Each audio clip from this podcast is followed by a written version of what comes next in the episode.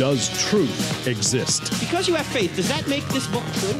Does God exist? So when someone says there is no truth, if you apply the claim to itself, what should you say? Is that true? They don't think Christianity's true. They're talked out of it. You know why they're talked out of it? Because they've never been talked into it. Cross examining skeptical and atheistic views. Welcome to Cross Examine with Dr. Frank Turek. What makes love possible? That's one of the questions we're going to deal with today. In fact, I've had so many guests on in recent weeks uh, including Ravi Zacharias and John Lennox and Michael Heiser and others. I haven't been able to get to many of your questions, but we're going to try to get to some of your questions that you've emailed me at hello at crossexamined.org today. Here are some of the questions we're going to get to. I don't know if we'll get to all of them, but this is what I've got lined up in the queue. Is love possible if atheism is true? Unless you observe it directly, do you have to have faith to believe it? Why pray?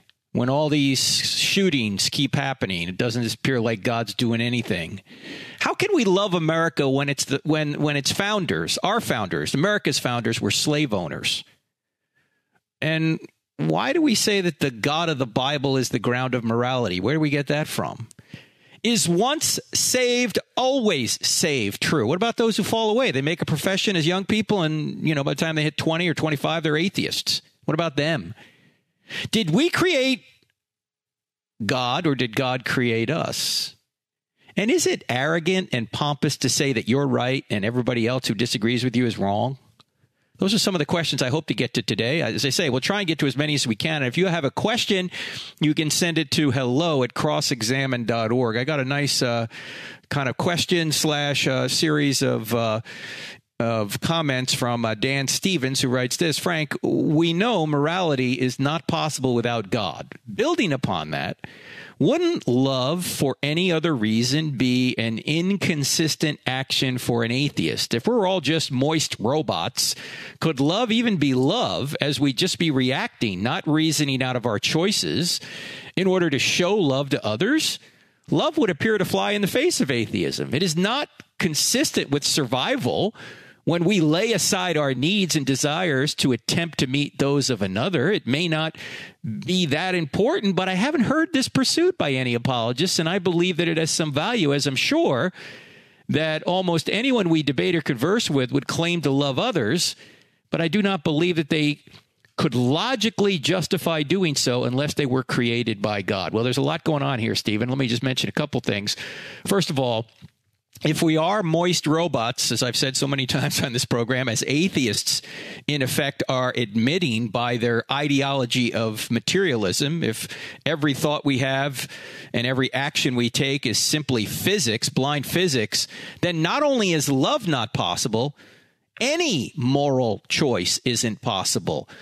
Any argument isn't possible because we're not really following reason. We're not really, really following morality. We're not really making choices either to be reasonable or to be moral if everything is controlled by the laws of physics. So the universal acid is really is really atheistic materialism. It cuts through everything. It it it destroys our ability to justify anything we think or anything we do. So yes, love would not exist if atheistic materialism is true, just like any choice wouldn't really exist because love is a choice to seek what's good uh, in the person loved. And of course, that presupposes you have a choice. It also presupposes what good is. And good wouldn't exist unless God existed, not in an objective way anyway. So, yes, Stephen, I think you're right about this. Love would not exist without God. Of course, it wouldn't exist without some kind of plurality in the Godhead either. Why? Because if there was nothing created and God was this purely monotheistic being, then there would be no one to love and there would be no lover because there's nothing to love. But in the Trinity, you have a lover, a loved one, and a spirit of love. So love existed prior to creation because God is a loving being himself within the Trinity. And the Trinity, of course, as we've talked about on this program before, is a model for relationships, if you will. That in order to love somebody, you have to be able to make a choice, of course, and you have to have a lover and a loved one. And Paul talks about the idea that uh, I think it's in Ephesians 5 or Ephesians 6 that we ought to look at Christ as the head of our relationship, particularly our relationship with our spouse. And so this is this this can all be uh, analogized from the Trinity. In any event, I digress there. Stephen goes on to say, second thought, the more I study apologetics and reason, though positions that people take and reason through positions that people take, I consistently find myself going back to the origin of the universe. I find that every belief that a person has rests upon their worldview of existence, although most people are quite inconsistent. Yes, true. He goes on to say, as we converse or debate, would I be right in directing every conversion or conversation, I should say, back that way? In other words, to the cosmological argument. Well, maybe. In fact, uh, if you look at Aquinas' argument for God, arguments for God, his five ways, most of those arguments are variations on the cosmological argument. That basically you're getting back to existence. Why does anything exist? In fact, Leibniz asked the question if there is no God, why does anything exist? Or he said it this way if there is no God, um, if there is no God, why is there something rather than nothing? And you, in regular language, you could say, if there is no God, why does anything exist? Why does anything exist if there is no God? Ultimately, you're back to two possibilities for the created world. Either mind gave rise to matter or matter gave rise to mind. Now, matter itself had a beginning. We know that. Second law of thermodynamics shows us that. Matter can't exist eternally. Also, matter is composed, so there must be a composer to put it together. If that is indeed the case, and it seems to be, matter is not ultimate, mind is ultimate. Mind brought forth matter, not the other way around. And so, ultimate reality is a mind, an immaterial intellect. That's what we mean when we say God. Now, sometimes atheists will say, well, there's no evidence for God. Now, when they say that, I don't want to just come back and try and give them evidence. I want to ask them this question First of all, you could ask them, what do you mean by that? What do you mean by evidence? And what do you mean by there's no evidence for God? How'd you come to that conclusion? You could go that route. But I like to say this when they say there's no evidence for God, I ask them, why is there evidence for anything? Why is there evidence for anything? Why is there evidence that two parts hydrogen and one part oxygen gives you water? Well, you can do it over and over again and you can observe it. Yeah, why can you observe things? And why do you think that your observations are telling you the truth about the world external to your skull, the real world out there? You're making assumptions that this is a reasonable world and a consistent world, that things operate by certain cause and effect. And that if tomorrow, if you put two part hydrogen and one part oxygen together, you'll get water again. And it was the same way yesterday. You're assuming this is a reasonable, orderly world and that your mind is reasonable and it's put together in such a way that it can yield truth about the real world. Well, that's better explained by theism than by nothing. It's better explained by a mind than by nothing. In fact, our mind is made in the image of the great mind. So why is there evidence for anything? Because this is an orderly world. And if there's an if there's order in the world, there must be an orderer, an ultimate orderer. A, why does anything exist at all? And B, why is it not just chaos if it did exist? It's not chaotic. The world has order to it. It has design to it. So there must be a designer, it seems. That's the best or the inference to the best explanation. He goes on to say, and this is the, the questioner Stephen again. Third, am I correct in asserting that every person has a faith position, essentially that we're all religious? If something is to be scientific, doesn't it have to be observable, testable, or duplicatable, or repeatable, we might say? And let me say at this point, no, because forensic science can't observe necessarily and test something and repeat something. Like if you're J. Warner Wallace and you're trying to find why this dead body has been discovered, why is it dead? Um, you can't go re- resurrect the body, go back in time and see what happened to it. You've got to use clues. You've got to use evidence that's left behind to try and discover what happened. Now, that doesn't necessarily mean it's a faith position. Uh, it means that we might be using certain principles to get at the past that we can't use by going into the laboratory and doing something repeatable over and over and over and over again. In fact, we'll get to it right after the break. You're listening to Cross Examine with Frank Turek on the American Family Radio Network. Our website is crossexamined.org. That's crossexamine with a D on the end of it. Dot .org. So check that out and get our app. Two words in the App Store. Cross Examined. I'm back in two minutes. Thank you for listening to the Cross Examine podcast. This material is made available to you for free by the contributions of listeners like you. If you wish to support future podcasts, just go to crossexamined.org and click on the donate button, or simply use the donate feature directly on our app. Thanks.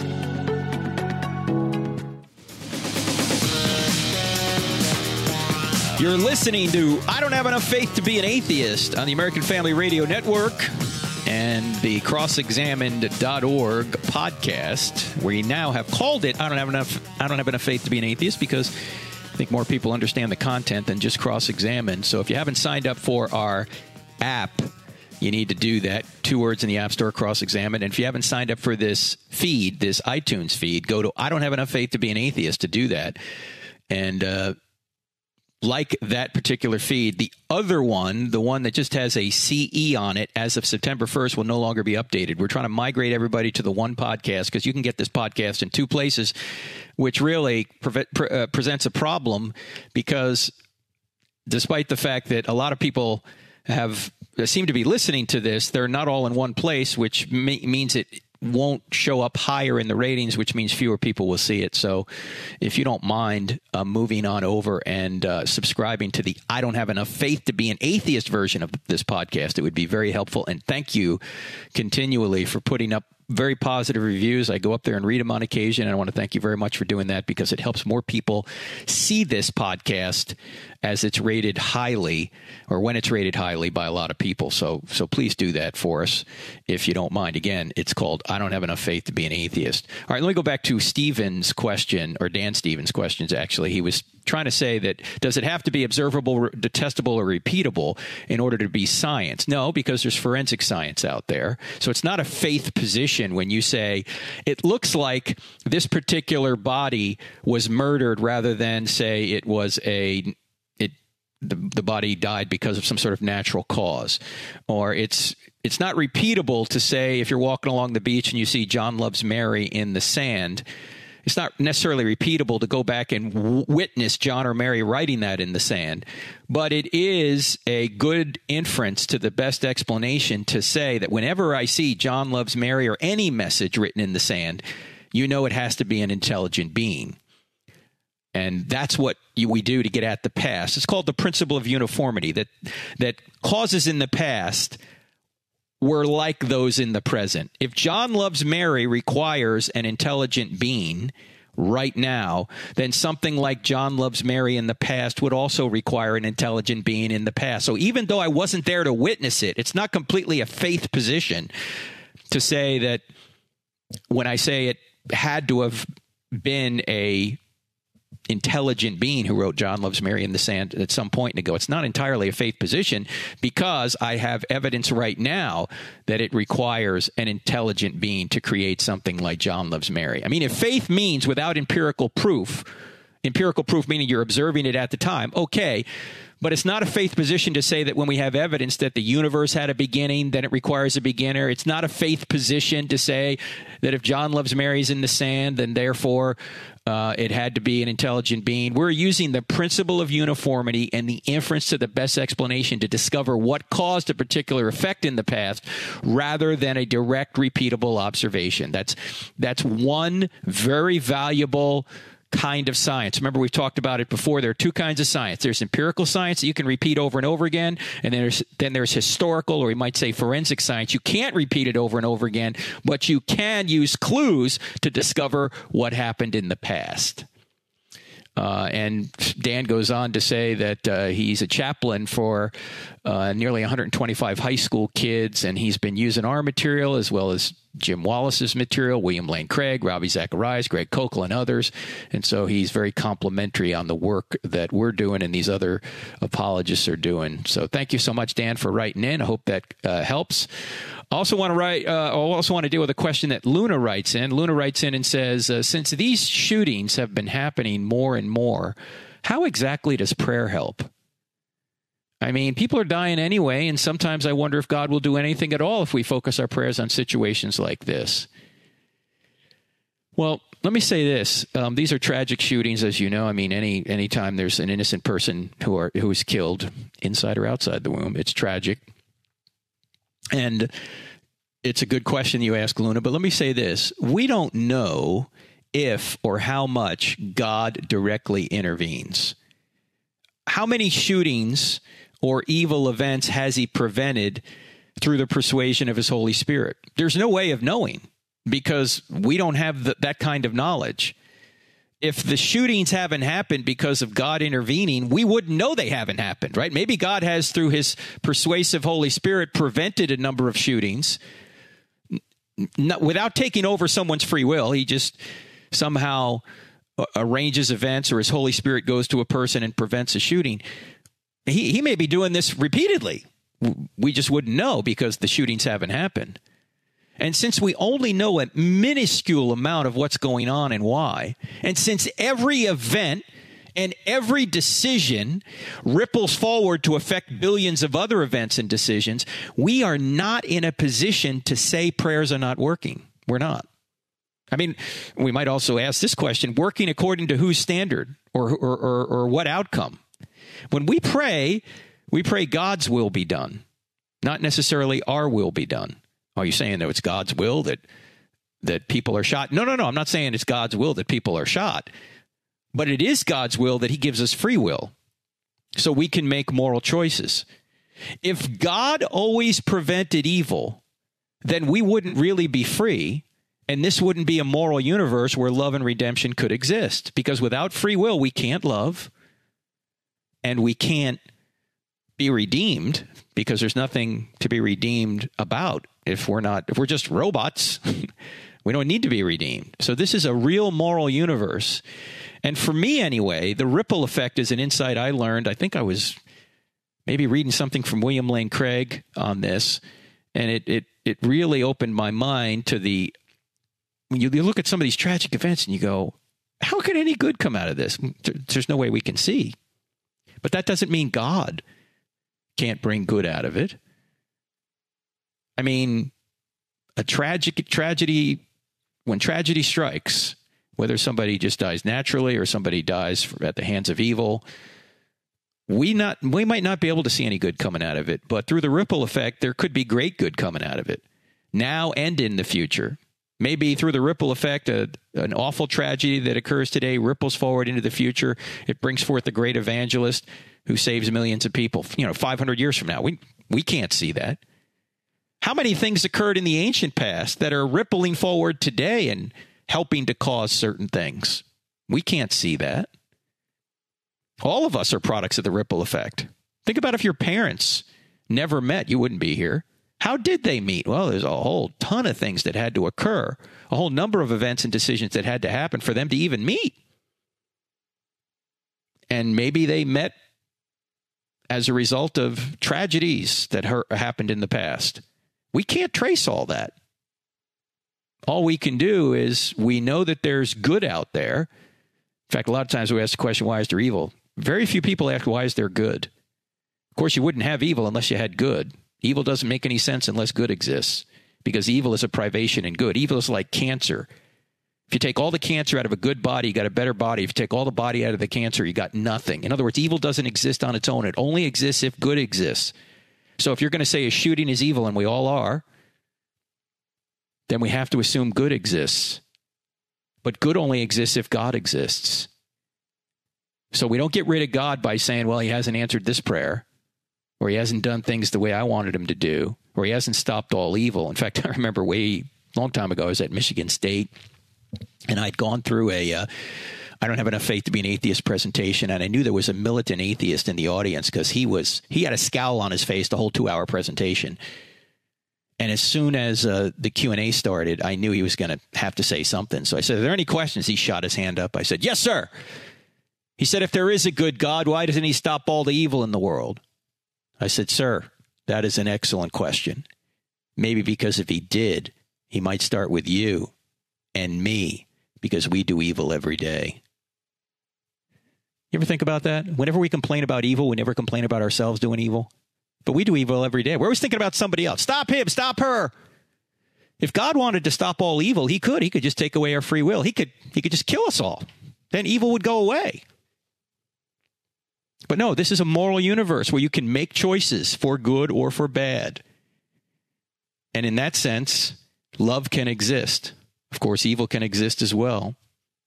God, however, can redeem it. In fact, God promises to redeem it. Now, I gave him a much longer answer after that. I don't have time to get into it here, but part of it had to do with the ripple effect. And if you want to read more about that, get the book Stealing from God. I have a whole chapter on this. Stealing from God Why Atheists Need God to Make Their Case.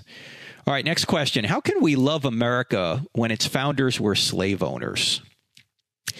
Well, my friend Dr. Michael Brown, who I've had on this program several times before, has a column this week. It's called uh, I Am Not Dreaming of a White America. And let me agree with what he says here. He says, I believe it's an opportune time to denounce white nationalism. It is un American, it is unchristian, and it is deadly. America's greatness is not color based, it's not ethnically driven. America's greatness is derived from the vision of our founders, a vision that was largely Christian, driven by biblical principles. Because of those principles, the founders could write, We hold these truths to be self evident that all men are created equal and endowed by their Creator with certain unalienable rights. Among these are life, liberty, and the pursuit of happiness. These truths were not only self evident to the extent that there was a benevolent and just creator.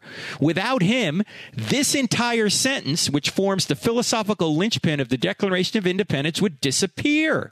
It is because of these biblically based principles that we were able to break free from the horrors of slavery and push back against the evils of segregation. And it is based on these principles that we continue to fight against injustice, oppression, racism, and whatever other evils remain present in our country. But none of this has to do with skin color or ethnic origins. Instead, it has to do with people coming together to live as Americans, not primarily as Europeans living in America or Asians living in America or Africans living in America, but but simply as Americans. That means that whites should not have a vision of a white America or blacks uh, of a black America or Hispanics of an Hispanic America. That's Michael Brown, by the way, and his it's over at stream.org. Go to stream.org. Why I am not dreaming of a white America. That's from Michael Brown. You can read the whole column. I don't have time to get into it here, but let me agree with that and say this the moral principles of our founding documents are sound and good, even if our behavior hasn't always lived up to those sound and good moral principles. This is why when people say the country is evil because the founders had slaves, they're missing the point.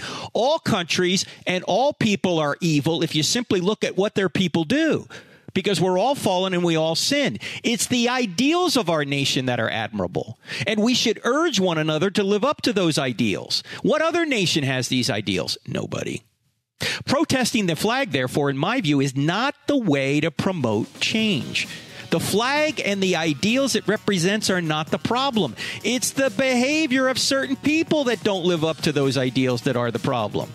So if you want to love America, Love the ideals America stands for, but try and correct the bad behavior of all of us. That's the way to make an improvement, not to protest the flag. All right, I'm Frank Turek. I'm back in just two minutes. Don't go away. Welcome back to Cross Examined with Frank Turek on the American Family Radio Network. Actually, we've renamed this podcast and radio program. I don't have enough faith to be an atheist with Frank Turek. Website crossexamined.org. We were just before the break talking about America and uh, can we actually. Um, can we love America when its founders were slave owners? Well, first of all, most of the slave, uh, most of the founders knew slavery was wrong. Thomas Jefferson knew it was wrong, even though he had slaves. Uh, and, and, I mean, you can read about this if if you want, uh, but all of us have behaved badly. Uh, many times we behave badly every single day, but that doesn't mean that the principles that we might believe in are bad. Same thing is true with the country. What we put in our Declaration of Independence, our Constitution, and many of our laws are good moral principles yeah, some we do have some bad laws now. We are actually advocating evil in certain areas, but generally, uh, going back to our founding, our country is a country that stood for good and moral principles, just and moral principles. If you're going to say that the country's bad because there were bad people in it, or we tolerated a certain amount of evil, well, then every country's evil, every country's bad, but our ideals are good our ideals are good. In fact, this is true in uh, in the Bible. I mean, look at G- Jesus' lineage. Look at the people in Jesus' bloodline. There are many evil people in Jesus' bloodline. In fact, that's one of the ways I know this is not a made up story. There's too many embarrassing details in the New and the Old Testaments. I mean, Israel itself, they're, they're gold medal winners in sin, right? I mean, this is not an attractive picture when you have the the people in the bloodline of the Messiah actually exceeding uh, what would be considered normal sin to Olympic quality sin. I mean, these people are murdering one another, adultery, and the, the king of Israel is committing adultery. David is committing adultery and then killing the uh, the husband of Bathsheba, the one he commits adultery with. I mean, this is not a made up story. It's just telling the truth. That's why we need a savior. So I just find it odd that people want to protest the country when, in fact, the country, what it stands for, is good, even though we don't always live up to those standards. So we have to continue to encourage one another to live up to those standards, even if, um, well, let me put it another way. We have to encourage one another to live up to those standards, but saying that the country is is founded on bad principles is false. It's founded on actually good principles. I mean, how can we love America when its people commit abortion? In fact, actually, I would argue our founders were more moral than we were. Both slavery and abortion are evil, but in abortion, you're actually killing somebody. Now, while, our founders knew slavery was wrong, they practiced it anyway. We know abortion's wrong. There's no, no excuse anymore.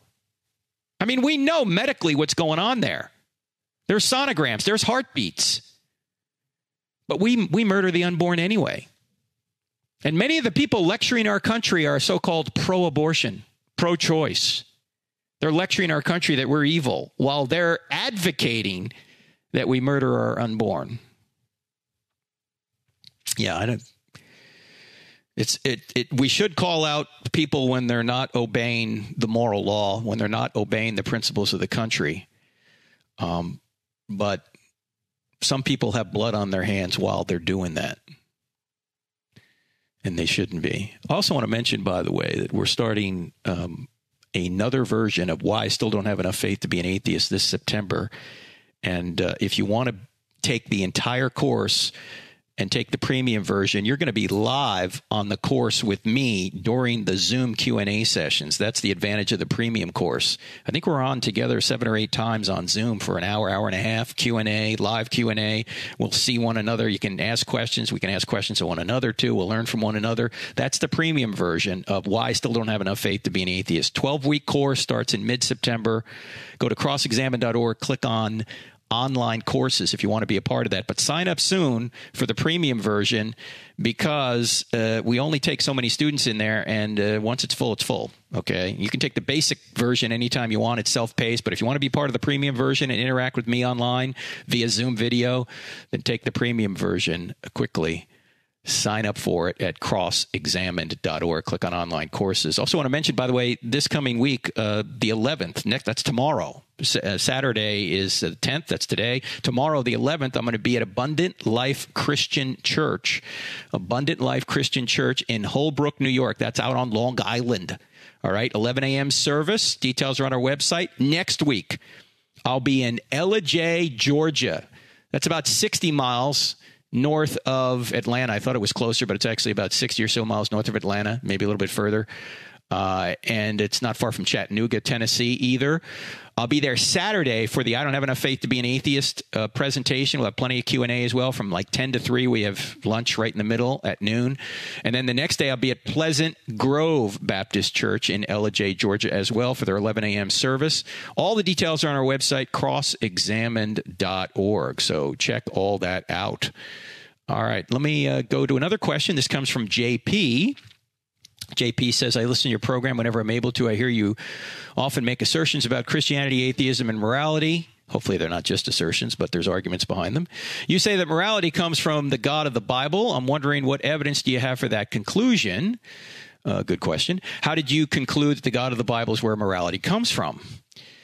Well, let me put it this way. The, the ground of morality is whoever is the being who is all just, all good, all knowing, all powerful, etc. Now, that being turns out to be the triune God of the Bible. I'm not just asserting it. That's what the our book, I Don't Have Enough Faith to Be an Atheist, goes through. We start at truth, to even believe in truth, and we all we wind up that the fact that the Bible is the Word of God. We go through 12 steps to do this or 12 points to do this. So I don't have time to do it all here on the uh, on the program, but let me boil it down to four basic questions. The four basic questions you need to investigate to see if Christianity is true are these does truth exist? Does God exist? Are miracles possible? And is the New Testament telling us the truth about the resurrection? Because if the answer is yes to those four questions, does truth exist? Does God exist? Are miracles possible? And is the New Testament telling us the truth about the resurrection? If the answer to those four questions is yes, then mark it down Christianity is true and the Bible's true.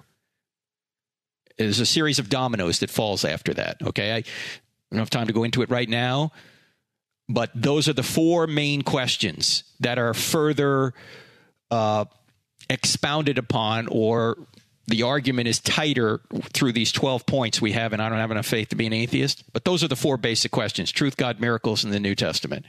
Now, if you can show that truth exists, that God exists, that miracles are possible, and Jesus rose from the dead, Christianity is true. Because if Jesus rose from the dead, whatever Jesus teaches, because he's God if he rose from the dead, he predicted and accomplished his own resurrection. Whatever Jesus teaches is true. Jesus taught the entire Old Testament is the Word of God. So if the New Testament's reliable, you get the Old Testament thrown in, okay? Because Jesus is our authority here. Why do I believe in the authority of the Old Testament? Because Jesus did. I just have a personal policy. If somebody rises from the dead, I just believe whatever the guy says. Okay. And he promised the New Testament. He said his disciples or his apostles would write the New Testament. And the only writings we have from the apostles or people that knew the apostles are the 27 books of the New Testament. So that's why I think that the God of the Bible is the ground of morality. Now, what does that mean? It means that God's nature is good and his commands flow from his nature. Or you say, well, sometimes his commands change. Well, commands can change, but the value behind the command can't change.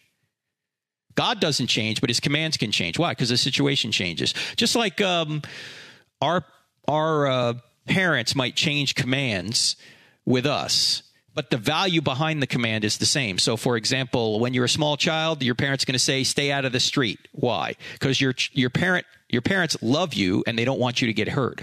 The command, stay out of the street, is an expression of love. Well, when you hit 18, your parents say, get out on the street and get a job. The value is the same. The value is because they love you. They want you to be successful. They want you to get out and, and, and make a living. That's a good thing. But the command has changed. So commands can change based on the situation, but the value behind the command doesn't change. Love is the value behind both of those commands. Same thing is true with God. God in the Old Testament had a certain situation going on, and he had different commands in some respects. Not all the commands are different. But then when he gets to the New Testament, he says, Love one another as I have loved you. That's, that's the one new command I give you. So the point here is, is that someone has to be the ground of morality. If there is no God, there is no ultimate right or wrong. Now, is it possible that God exists, but he's not the God of the Bible? Bible? Yes, yes, that's possible. But from looking at the evidence, the God of the Bible turns out to be the true God.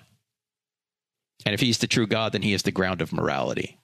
Now, again, all the details are in the book. I don't have enough faith to be an atheist. So if you want to go further, JP, you can. But check that out if you will. All right, another question. This comes from Vinny.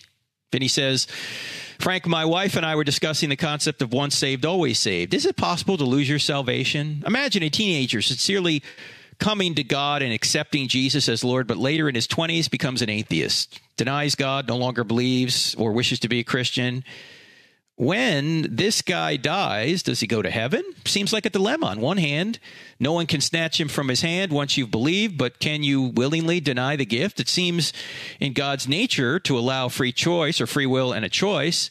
If you don't want to be with God, he won't force you. I'd love to hear your perspective. He's reading the book and he's so far 200 pages in. He likes the book. Okay. Uh, now, Christians obviously argue over this, uh, but there's a key phrase you have in here. You say, um, Imagine a teenager sincerely coming to God and accepting the Lord Jesus, but later becomes an atheist. Well, the question is, does he sincerely come to God? Well, that's a question. If it's once saved, always saved, and he's an atheist now, well, probably not. I guess he didn't come to faith. In fact, how do I, why do I say that that once saved, always saved? Well, it seems to me this is what Jesus teaches. In John 5 24, he says this. He says, He who believes has passed from death into life. In other words, you get eternal life when you believe. You, you don't get it when you die, you get it when you believe. And if it's eternal, by definition, you can't lose it. How can you lose eternal life? It goes on forever, right? And it's not just an expression of endless time, it's actually a quality. Jesus, in his high priestly prayer in uh, John chapter 17, says, Now this is eternal life, that they may know you, they meaning us, the, the believers that would come, that they may know you, the Father, and Jesus Christ, whom you've sent. Notice he says, This is eternal life, is knowing God, knowing the Father through Jesus Christ. That's eternal life. It's not a, not a quantity, it's a quality. And so it begs the question when you say, suppose he sincerely accepts God, well, or accepts Christ. Maybe he hasn't. I mean, if once saved, always saved is true, he hasn't. Or he has accepted him and he's going to come back later. Anyway, we'll finish this thought right after the break. You're listening to Cross Examined with Frank Turek on the American Family Radio Network. Website crossexamined.org. Back in two minutes. If you find value in the content of this podcast, don't forget to follow us on Facebook, Twitter, and Instagram, where you can find more. Just type Cross Examined or Frank Turek on the search bar. Also, visit our website where we add new videos, articles, and free resources daily.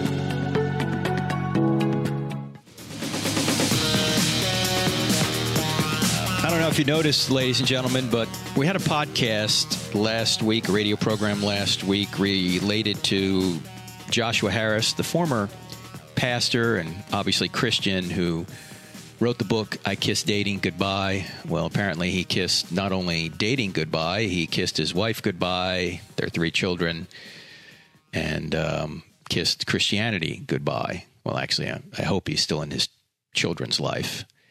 Um, and now he says, "Look, I'm not a Christian anymore, and he's supporting LGBTQ plus uh, behavior. And we talked about this all last week, so I can't go into everything again. Uh, if you want to listen to the podcast last week, it's called "Leaving Christianity for Sex." In any event, just this past week, he on the Christian Post, he went to a LGBTQ pride parade and put up a couple of uh, pictures. So he's gone from somebody who believed that it was just proper to have sex within a marriage of a man and a woman to now, now actually promoting uh, sex outside of marriage and even homosexual sex outside of marriage. Um, and as we pointed out last time, even if you leave the issues aside as to whether they're right or wrong, he's changed his moral perspective like 180 degrees here. And my question is by what standard are you now judging these certain moral behaviors as correct moral behaviors? Now, he hasn't commented much on this at all. That's so I, I, am not going to comment any further. I'm just pointing out that if you're going to say you were wrong as a Christian before and now you're right with certain moral behaviors that you're now supporting that Christian sexual morality does not support, You've now adopted a new standard. The question is, where does that standard come from? Who is this standard? Are you going to say there's a God out there that says same sex behavior is right? Well, who is this God? And what evidence do you have for him? Otherwise, everything's a matter of opinion. So I just wanted to point that out that, and you need to pray for Joshua Harris and his family. I just want to point that out that he's now going to Pride parades and saying now this is a good thing. Well, that implies there's a standard outside of himself. What is that standard? Back to once saved, always saved. It's not just John 5 24. I think Romans 8 seems to teach this that once you're called and you're justified, then you're saved. Same thing in Ephesians 1. So I would say that if somebody appeared to be a believer at one point, there's two possibilities. And not a believer now, or says not a believer now either A, they weren't a believer truly, they weren't sealed with the Holy Spirit, as Paul talks about in Ephesians 1, or they were and they've just they haven't lost their justification. Now they're they've just lost their sanctification, and at some point they're going to come back. Or God may give them up, and as Paul talks about, and I think it's in 1 Corinthians 5, that God may take them out of this life right now so they don't go any further. They'll still be saved, but they'll be saved as a man going through a fire gets through the fire with just the, the clothes on his back, no rewards at all. So that's how I would answer that. No, there may be other arguments that people want to give that no, you're not always saved. Once you're saved, I actually think the arguments are better that for the reasons I just gave that once you're saved, you're always saved. Okay, Vinny, hope that helps. Let me now go to a question from Cadrin, who writes this.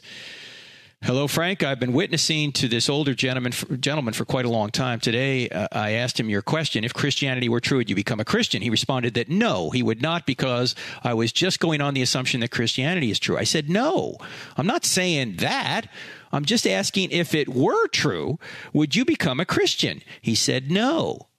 He said that he would not believe that Religions are true, only that they are beliefs that people have because it gives them comfort or an answer to many questions in this confusing life. He says that it is very arrogant and pompous of me to insist that my beliefs are the truth and everybody else is wrong who disagrees with me.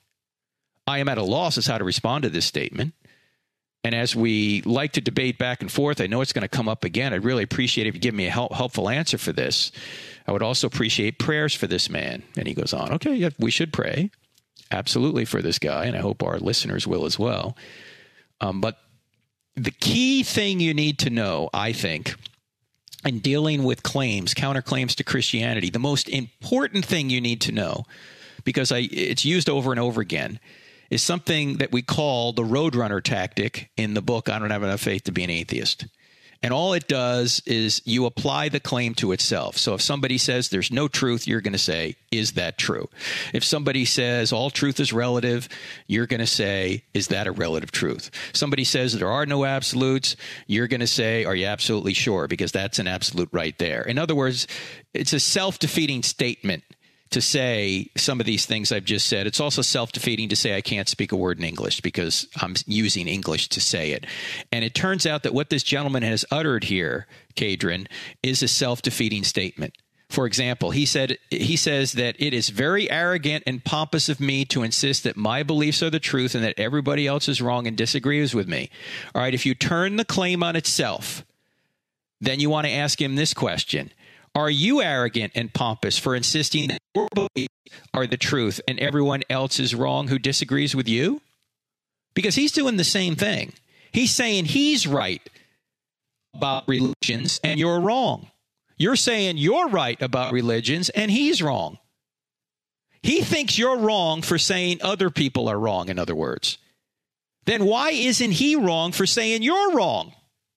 All truth excludes its opposite. Timothy Keller, who you ought to follow on Twitter, uh, has a recent tweet from a few days back. He says, It is no more narrow to claim that one religion is right than to claim that your way to think about religions is right. Yeah, that's exactly what this guy's doing. He thinks he's right about religions. Well, how does he know he's right? And by the way, truth is not pompous or arrogant. Pompous or arrogant are attributes of an attitude, or let me put it another way. Someone can be pompous or arrogant, but truth is not pompous or a- arrogant. Uh, pompous or arrogant are are adjectives or descriptions of an attitude someone have might have, and it might have nothing to do with whether they're they're right or wrong. I mean, you can be pompous and arrogant and be wrong of course, and you can be pompous and arrogant and be right. You can be humble and kind and be wrong, or you can be humble and kind and be right. Now, obviously, out of those four choices, what, what do you want to be? You want to be humble and kind and right. But humble and kind are descriptions of an attitude that the person has. They're not descriptions or they're not adjectives of truth. Truth is truth. People may hold certain attitudes but truth doesn't. It's true or it's not true, regardless of what your attitude is about it. So, yeah, sure. People can be arrogant and pompous and be right. You don't want to be. You want to be right, but you don't want to be arrogant and pompous. You want to be humble and kind.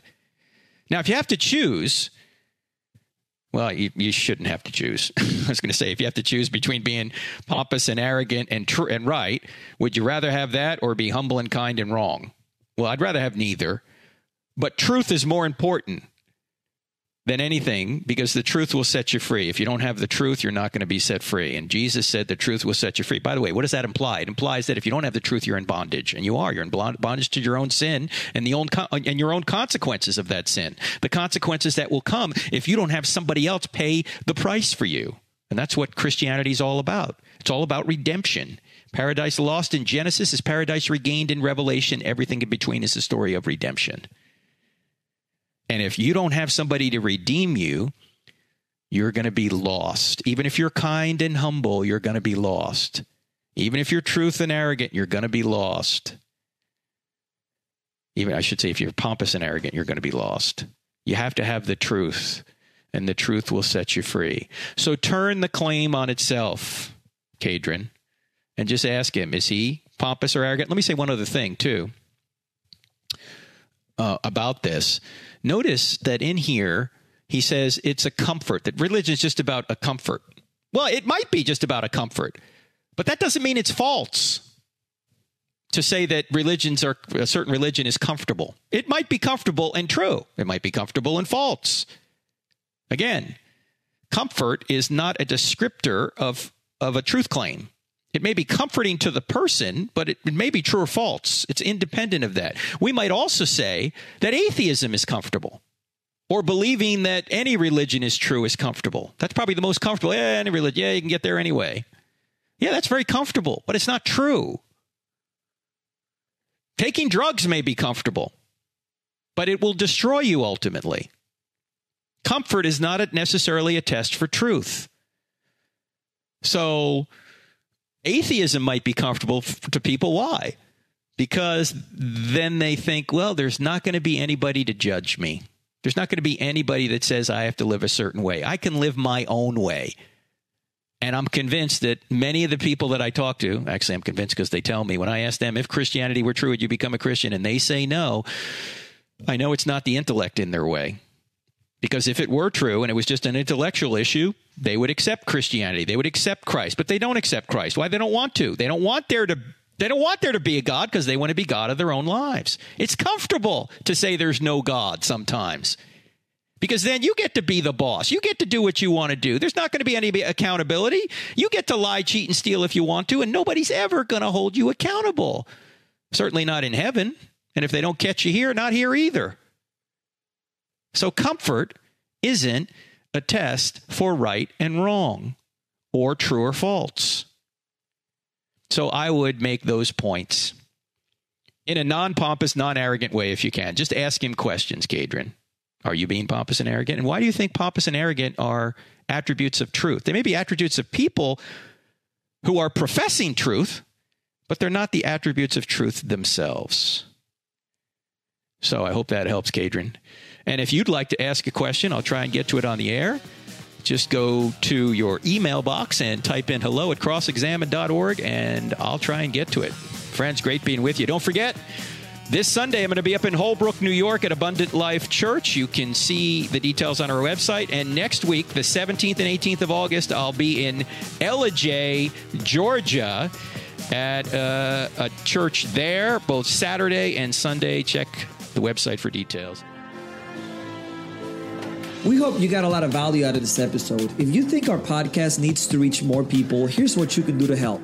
Go to iTunes and type Cross Examined Official Podcast, four words in the search bar, and leave us a five star rating.